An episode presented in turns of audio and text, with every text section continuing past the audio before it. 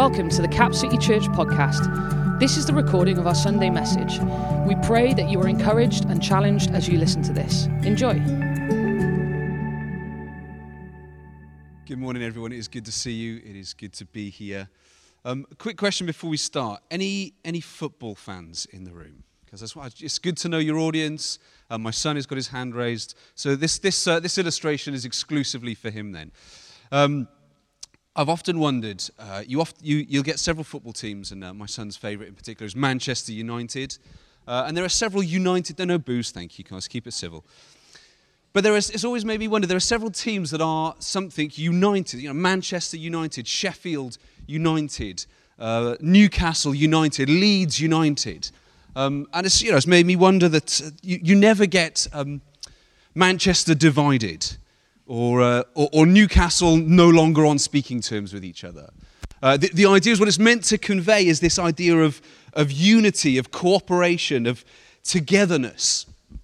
And that's kind of the main theme of what we're talking about this morning. And a big part of this, we're in John chapter 17, if you want to turn there already. And the entirety of that chapter is dedicated to what is referred to as Jesus' high priestly prayer.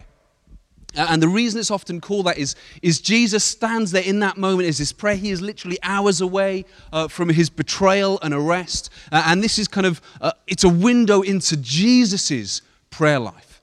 That in these final moments of freedom, in these last few moments with his friends, with his disciples, this is what Jesus prays.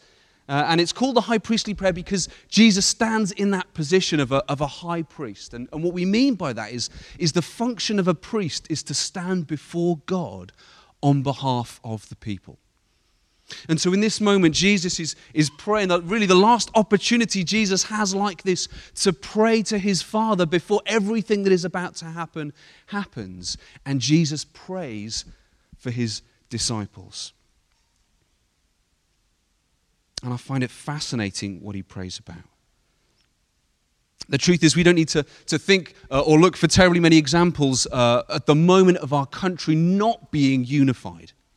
Is division seems to be a thing that across the globe at the moment, we live in divided times. Politics, ideology, socioeconomics, racism, religious conflict, culture, climate. It feels like every single potential issue nowadays, we are more and more divided than ever before. Tribalism seems to run rampant. That idea that we look at those on the outside of our group or our beliefs as the enemy. And that while the truth may not be quite as extreme as that, it is certainly the case that on social media and through advertising and media outlets and politicians all seek to benefit by presenting us as more divided or even spreading division to their own ends. And what I find fascinating is when you look at cultural commentaries, when you look at people looking at the situation of our country, of our world at the moment, often the answer that they give to an increasingly divided culture is that the only way that we can make this work, the only way we can break through this, we need to spend more time with people who are different from us. People who don't vote the same way, people who have a different cultural background, people with different economic positions, people in different age categories. And I'm thinking, God, this sounds more and more like the church the more they describe it, or at least the church as it ought to be. But equally, the truth, it's not just our politics that divides us. It's family breakdown, loss of friendship, alienation from our neighbours, all these things are a little more close to home and a little more personal, but it all comes down to the challenge of staying unified and united with those around us. Why is it so hard to apologise to a friend or a spouse or a loved one? Anyone else get that experience? If you've done something wrong, it can be really difficult to say, I am sorry for that. Sometimes, and again, if you've got children, you make them say sorry through gritted teeth. Some of my children are very good at apologizing, very unapologetically. It's easier to hold a grudge, to hold on to unforgiveness, than it is to extend grace and forgiveness. And so if we look at this, we turn to John chapter 17. We're going to go from verse 20 through to the end, 26 there. And so this is Jesus' prayer for all believers. Jesus says, my prayer is not for them alone. That's referring to the prayer he's just prayed for his disciples. He says, I pray for those who will believe in me through their message. That is us. That all of them may be one, Father, just as you are in me and I am in you. May they also be in us, so that the world may believe that you have sent me. I have given them the glory you gave me, that they may be one as well. I in them and you in me, so that they may be brought to complete unity. Then the world will know that you sent me and have loved them even as you have loved me. Father, I want you to have given them to be with me where I am, and to see my glory, the glory that you have given me because you loved me before the creation of the world. Righteous Father, though the world does not know you, I know you, and they know that you have sent me.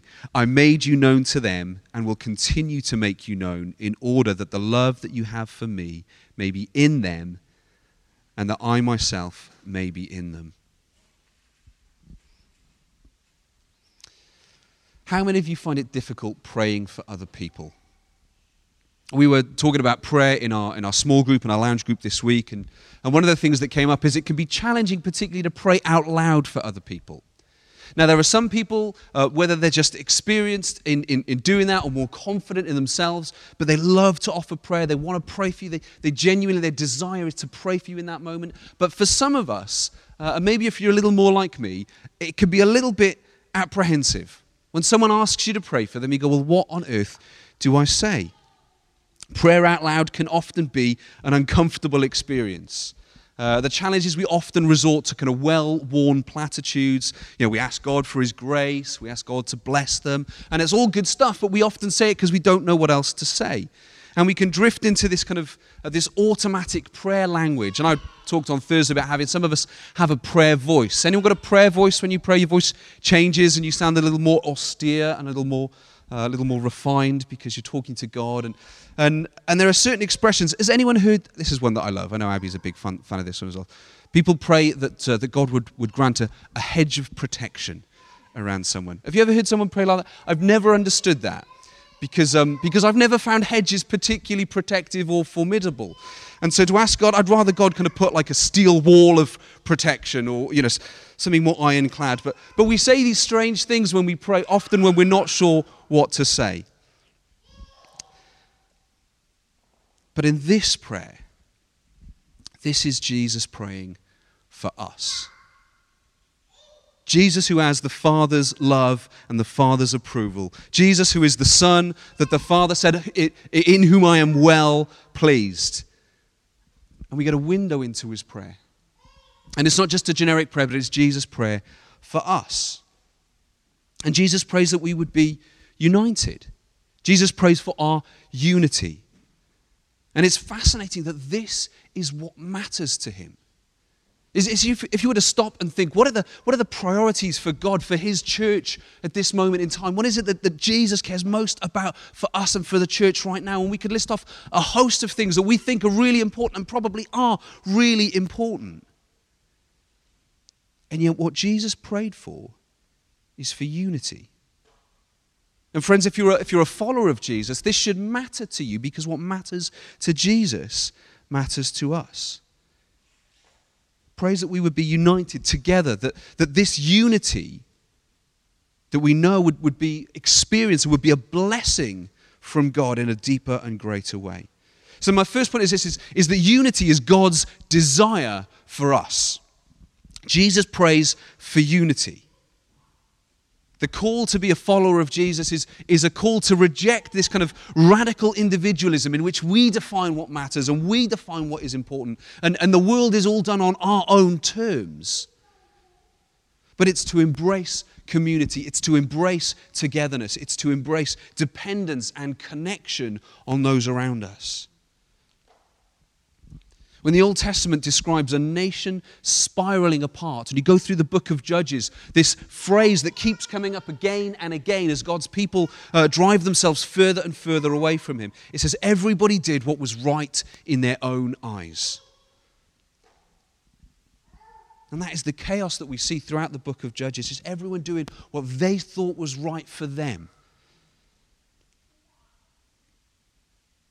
And yet Jesus calls us in to unity. And the reason this is so difficult, the reason this is possibly even so uncomfortable, is it requires us to open ourselves up to those around us.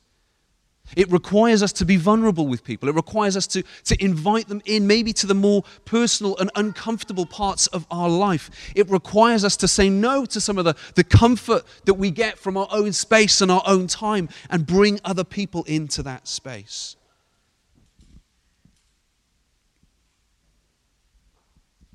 The church is meant to be something that depends on one another. The church, we are poorer when you are not here, when you are not part of what is going on. That we are more enriched, we are more blessed, we are more developed and built up for your presence here. And the challenge is unity is so often broken when we hold grudges or rivalries or allow resentment to fester.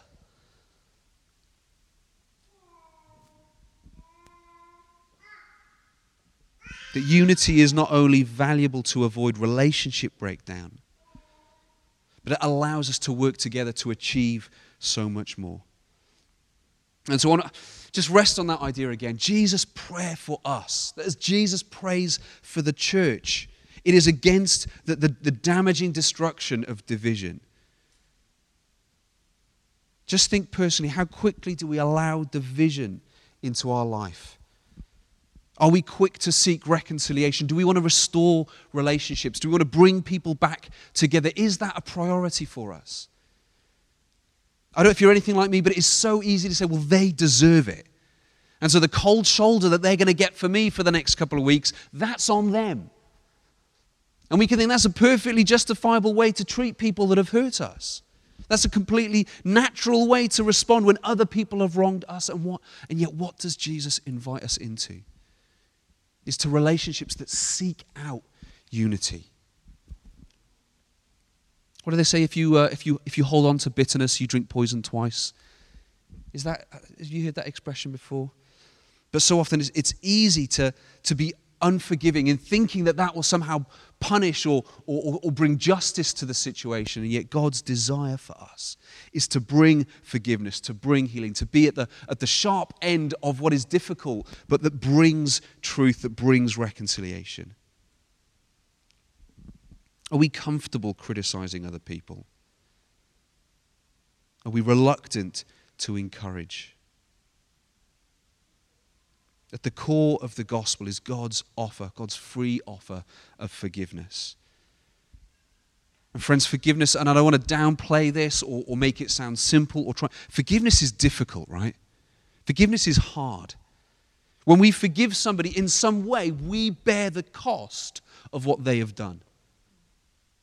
That we pay the price for that hurt that they have caused. So forgiveness is costly. So I don't say this easily or flippantly. But as we're encouraged elsewhere in the New Testament, in Ephesians chapter 4, the Apostle Paul says, get rid of all bitterness and rage and anger, brawling and slander, along with every form of malice. Be kind and compassionate to one another, forgiving each other, just as in Christ God forgave you. Jesus gives not only an incredible example of forgiveness to follow, but what is more than that. What is more than an example is Jesus gives us the experience of receiving that forgiveness ourselves. Freely we've received it, and freely we are asked to give it on. This is the bedrock of a united church, of a community that values unity. Jesus' prayer is that they would be one, just as you are in me and I in you. That Jesus' prayer is that we would enter into that intimacy with God that binds us together.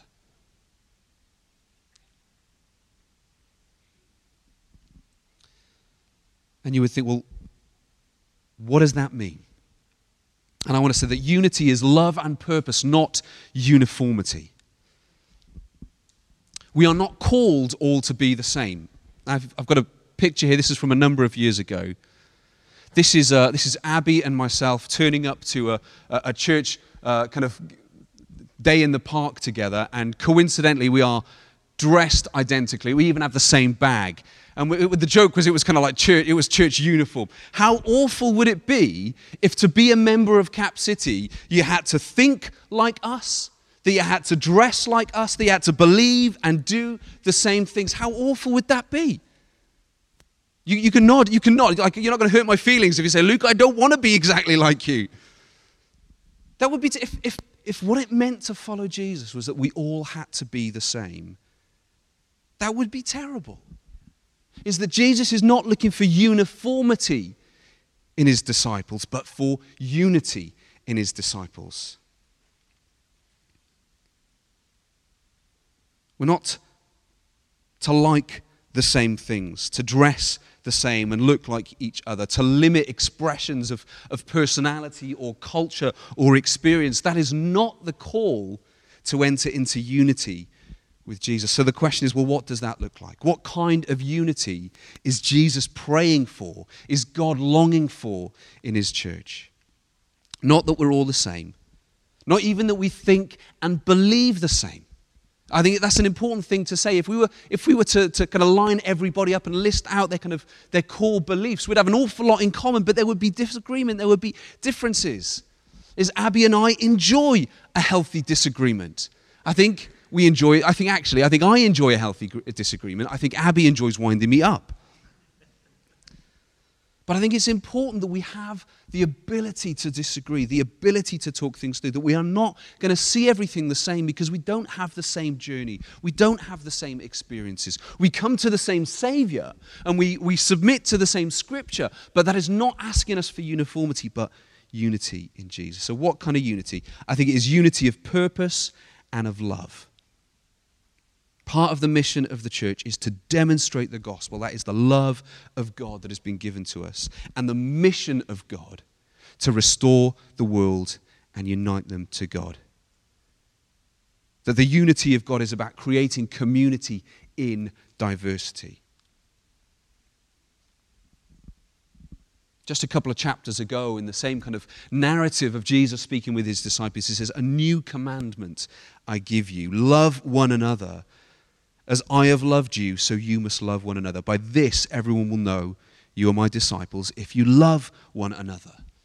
And this is the only new command that Jesus gives. Jesus kind of affirms what is in Scripture. He gets his disciples to understand how he fulfills the Old Testament Scriptures. And yet he says, this is a new command that I give you. You love as I have loved you.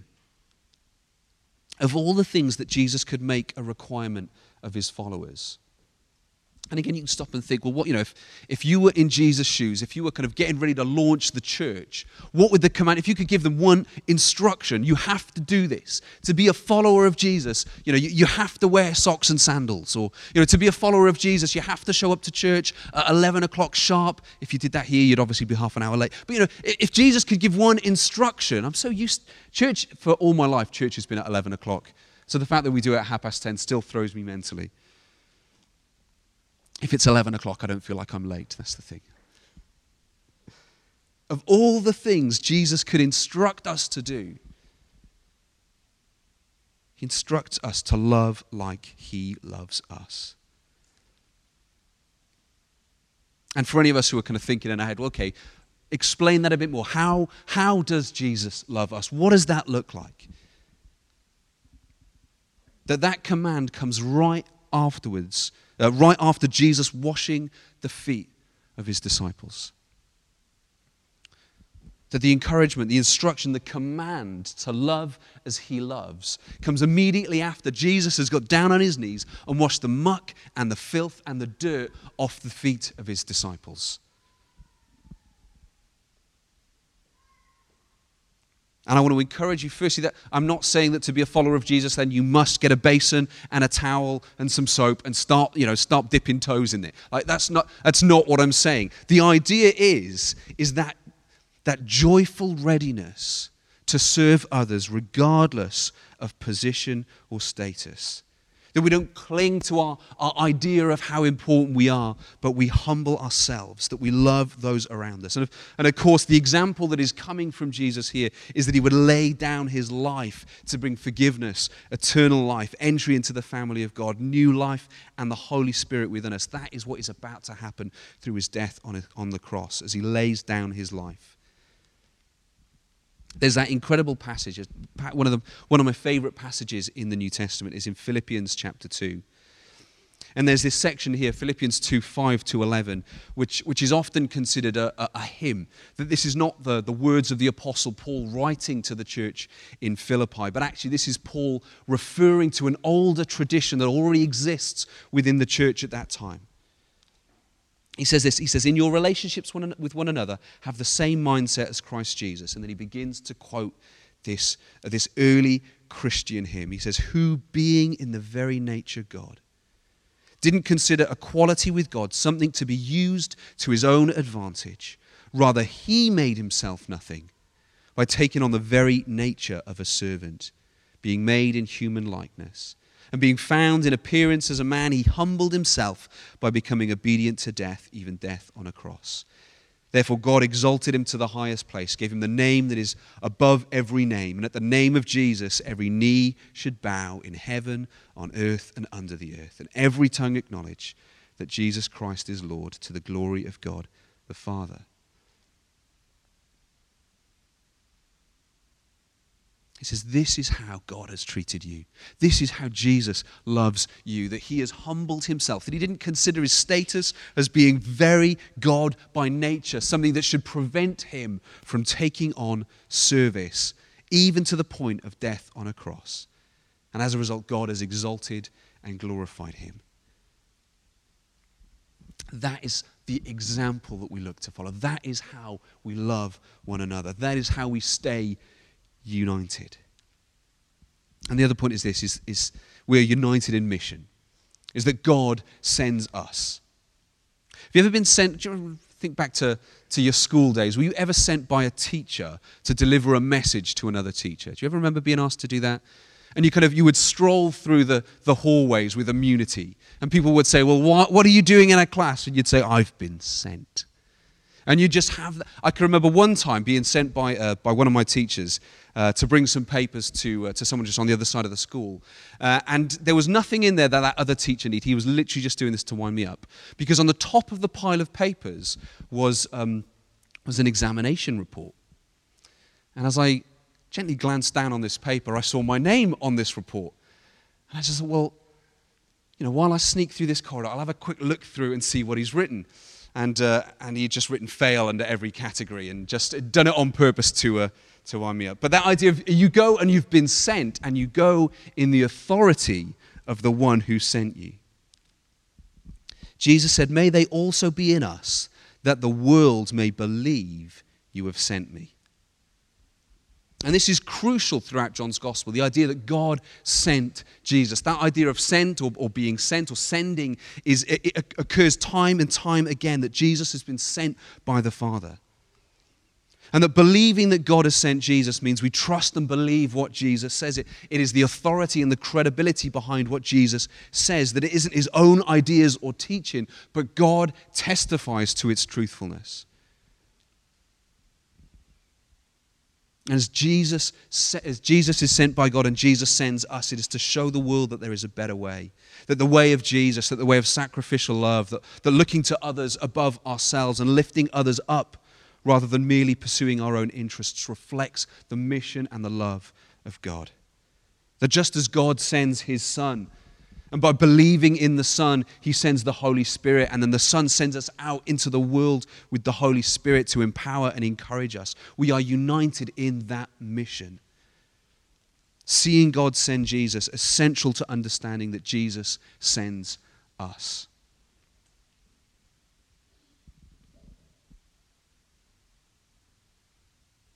And the place that starts, I think, is just in our own lives, is building that sense of unity in church, in relationships, in marriages, in friendships, and in families. Just before that great hymn in Philippians 2, Paul says these words. He says, do nothing out of selfish ambition or vain conceit, but in humility think of others better than yourself. He says, let each of you look not only to your own interests, but to the interests of others. And that's when he goes on to encourage them to look at Jesus' example. He says, don't do this just because I tell you. Don't do it just because it's good for you. Don't do it because it's the right thing to do. He says, do it because this is how God has treated you. As we reflect on, I've got 5 ways that we can build unity in just our own lives, our own relationships, our own connections with those around us. Is firstly, see decisions collectively. When Paul says, do nothing out of selfish ambition, but look to the interests of others. Don't make decisions just based on you, but think less I and more we. This works perfectly well in marriage relationships. If you've got a partner or a spouse, this is the perfect way to think, to build unity in your relationship. See decisions as we, not I. Second one is this, is believe the best in people first. And I want to say, yes, sometimes people are horrid and unpleasant and unkind. But I think it's important that we allow our starting point not to be destructive, but to be encouraging. How many times do we jump to the conclusion and we believe the worst in people? Is anyone like that? Just got a natural inclination. If someone has said something, you automatically assume that they meant the very worst thing that they possibly could. Have you ever had that experience? Some of you are nodding. Some of you are far better than I am. There's that point in 1 Corinthians 13, that incredible verse about love. Love is patient, love is kind, it's gentle, all this kind of stuff. And there's one translation that says, love believes all things. And I've often pondered on that and said, well, no, I don't believe that love is naive. I don't believe that the love is easily duped or fooled. But I do believe that love believes the best first. That its first inclination is not to think the worst of somebody, is not to read the worst possible scenario into a situation, but first love believes what is best.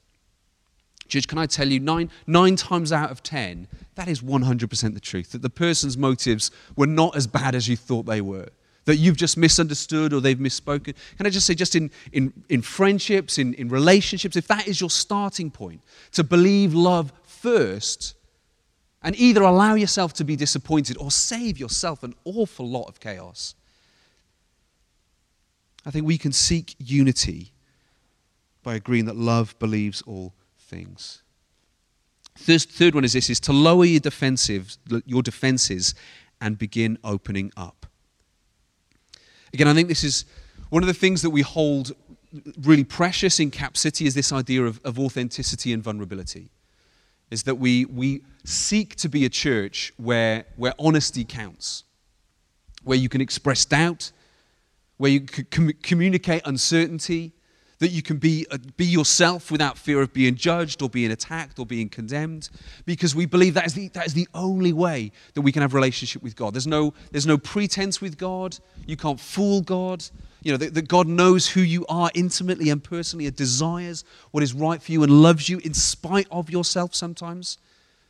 And that if we want to be a community that reflects God's heart and God's nature to the world around us, then we need to look like that too.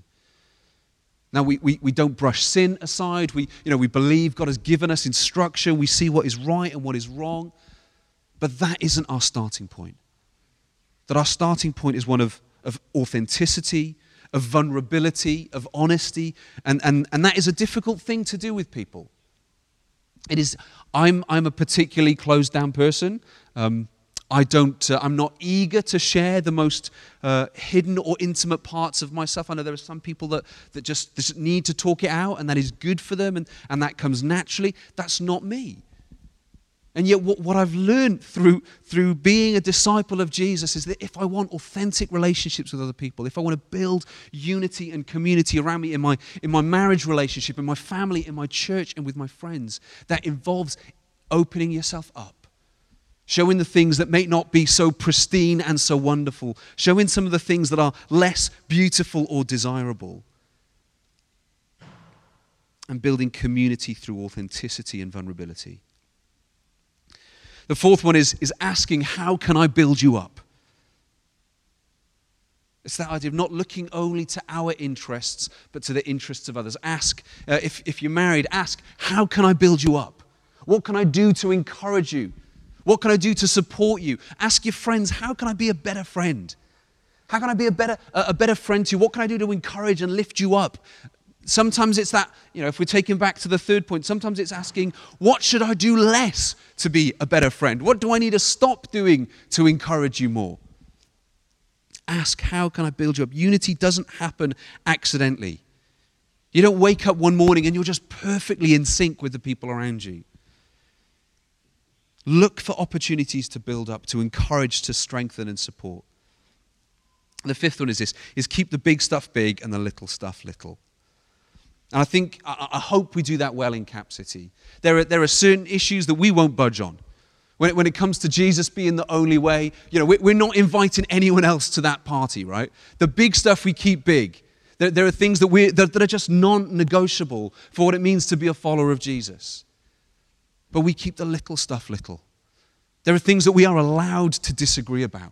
There are things that you are allowed to tell me I'm wrong about, and we can still be friends. I think that is so important. If that's not there, then we're just looking to create carbon copies of each other. Deep relationship, unified churches, thriving, life-giving friendships. Come on, we hold what is important together. We allow that to unify us. And we allow flexibility.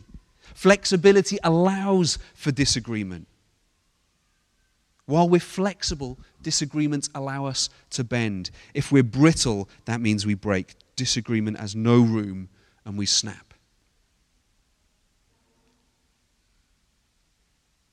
I'm going to move quickly through this next one because I want to get to the end of this quickly, but this unity is evangelism. How many of you shudder at the mention of evangelism in church? You just think, oh no, he's going to ask me to do stuff, and that's so embarrassing. I don't know what to say. For many, many years, I know for many of us, we wish that we were more eager to share our faith in the normal situations of life. We wish that we were more confident to talk to others. Or maybe for some of us, there's that sense of awkwardness or uncertainty or even guilt when it comes to this idea of evangelism, how we give other people good news. And so I want to give you an alternative option. What if I was to say that there is a simple way for you to be better at sharing your faith? Jesus says in verse 23, I in them and you in me, so that they may be brought to complete unity, that the world will know that you sent me and have loved them even as you love me. The church is rarely more attractive than when it demonstrates the love of God through the love of one another. Like if you've ever been to a church where just the people genuinely like each other, that atmosphere is completely... If you've been into a church and you can pick up straight away, there are people in this room that really don't want to be with each other. There are people in this place that just don't like each other. That carries an atmosphere, and I pray that would not be the case here. That it is an act of faith to give ourselves to community, to invest in fellowship and friendship and relationship over self-serving comfort. Church, it is easier to stay home and watch telly, I know, but there is something precious, there is something valuable that is built when we invest in friendship with one another, than when we open ourselves to build community. That the church is rarely more ugly than when it's consumed with bitterness and backbiting and argument. And yet it powerfully speaks of the love of God. When a group of people who in normal circumstances would have nothing to do with each other are brought together in love by something greater than themselves. And my last point is this, is unity is God's grace to us. Jesus ends this prayer, righteous Father, though the world does not know you, I know you, and they know that you have sent me. Talking about his disciples there. I have made you known to them, and I will continue to make you known in order that the love you have for me may be in them and that I myself may be in them. If Cap City is your home, God has given you these people. Look at the people. This is really awkward. Do you know what look at the people around you and smile and greet them, and it feels very, very awkward. But I'm just going to ask you to roll with this, just to lean in. If we're all awkward together, we're all in the same boat. And the only person you need to be angry at is me. So we're okay, right? But look at the people in this room. And I genuinely mean this. God has brought us here. If we believe that God is involved in church, if God is active and alive, the people in this room, God has given to one another. God has given us to each other as a means of grace.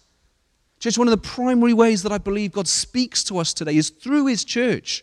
And that's not from someone in a pulpit or standing up on a Sunday, but that is when we encourage each other, when we bring God's word to each other in our daily lives, is that the relationships and the community that we build around each other is one of the primary ways that God loves to bring blessing and encouragement and richness to our existence.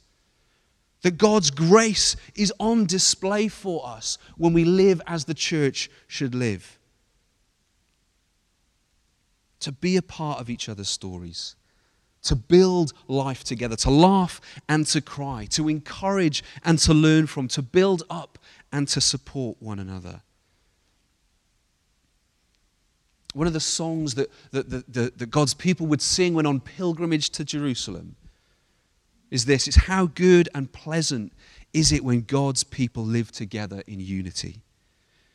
It is like precious oil poured on the head, running down on the beard. If you don't have a beard, it still applies. Running down on Aaron's beard, that would be the high priest, the one who stands before the people, before God on the behalf of people, down the robe, down the collar of his robe. It is like the dew on Hermon, where falling on Mount Zion. Again, that's just like if you've ever been out in the morning and there's dew on the grass, it's like it's just covering everywhere. He says, for there the Lord bestows his blessing, even life evermore. And it's a really short psalm, a really easy one to remember, but I'm going to summarize it even more, just in case. He says, when God's people live in unity, God bestows his blessing. And I don't think we should be too formulaic about it. I don't think it's a this, therefore that, but I think there is a principle of truth here that we need to latch on to. Is when God's people strive for this kind of unity, there is something about the blessing of God that falls on that.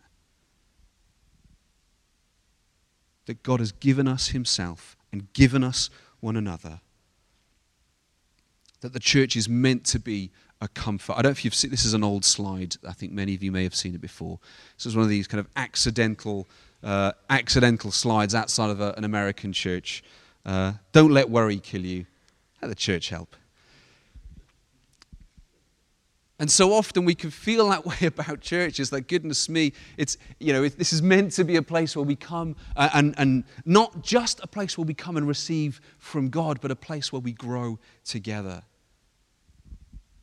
That God didn't design his people to come together and cause more stress and more turmoil for your life, but God's intention for the church was the exact opposite. That we think of one another, that we lift one another up, that we bear one another's burdens, that the church becomes a demonstration of God's desire for the world around us, that God's kingdom comes here first and then out to the world around us. We're going to respond. If I could invite Abby and Drew back to lead us now, but I just want to pray one thing with us. Could I encourage you, if you're able, to stand? As we were worshipping at the start, and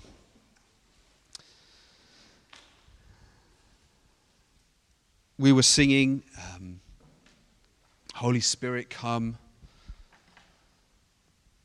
And towards the end of worship, my little girl came up to me with just a drinks bottle, and she just very simply held it up to me and said, "Can you fill this?" And being the classical overthinker that I am, I just stopped in that moment, listening to worship, hearing the idea of God's Spirit coming, of being filled with the things. Just in that moment, my response was lifting my eyes to heaven and saying to my Heavenly Father, "God, can you fill this?" Church, I don't know what your life is full of at the moment. Some of us, we're so busy and so full that we're full to bursting. Some of us, we feel completely opposite. We just feel hollowed out by life. We feel particularly empty at this moment. And yet the invitation that I believe is for each one of us is to look to our Father in heaven and say, Father, can you fill this? Take my life, Lord. Fill it with your goodness. Fill it with your spirit. Fill it with living water. That God, your love and your mission and your unity would fill my life. That God, as I see that overflow to the lives of those around me, God, your blessings would rest in those places.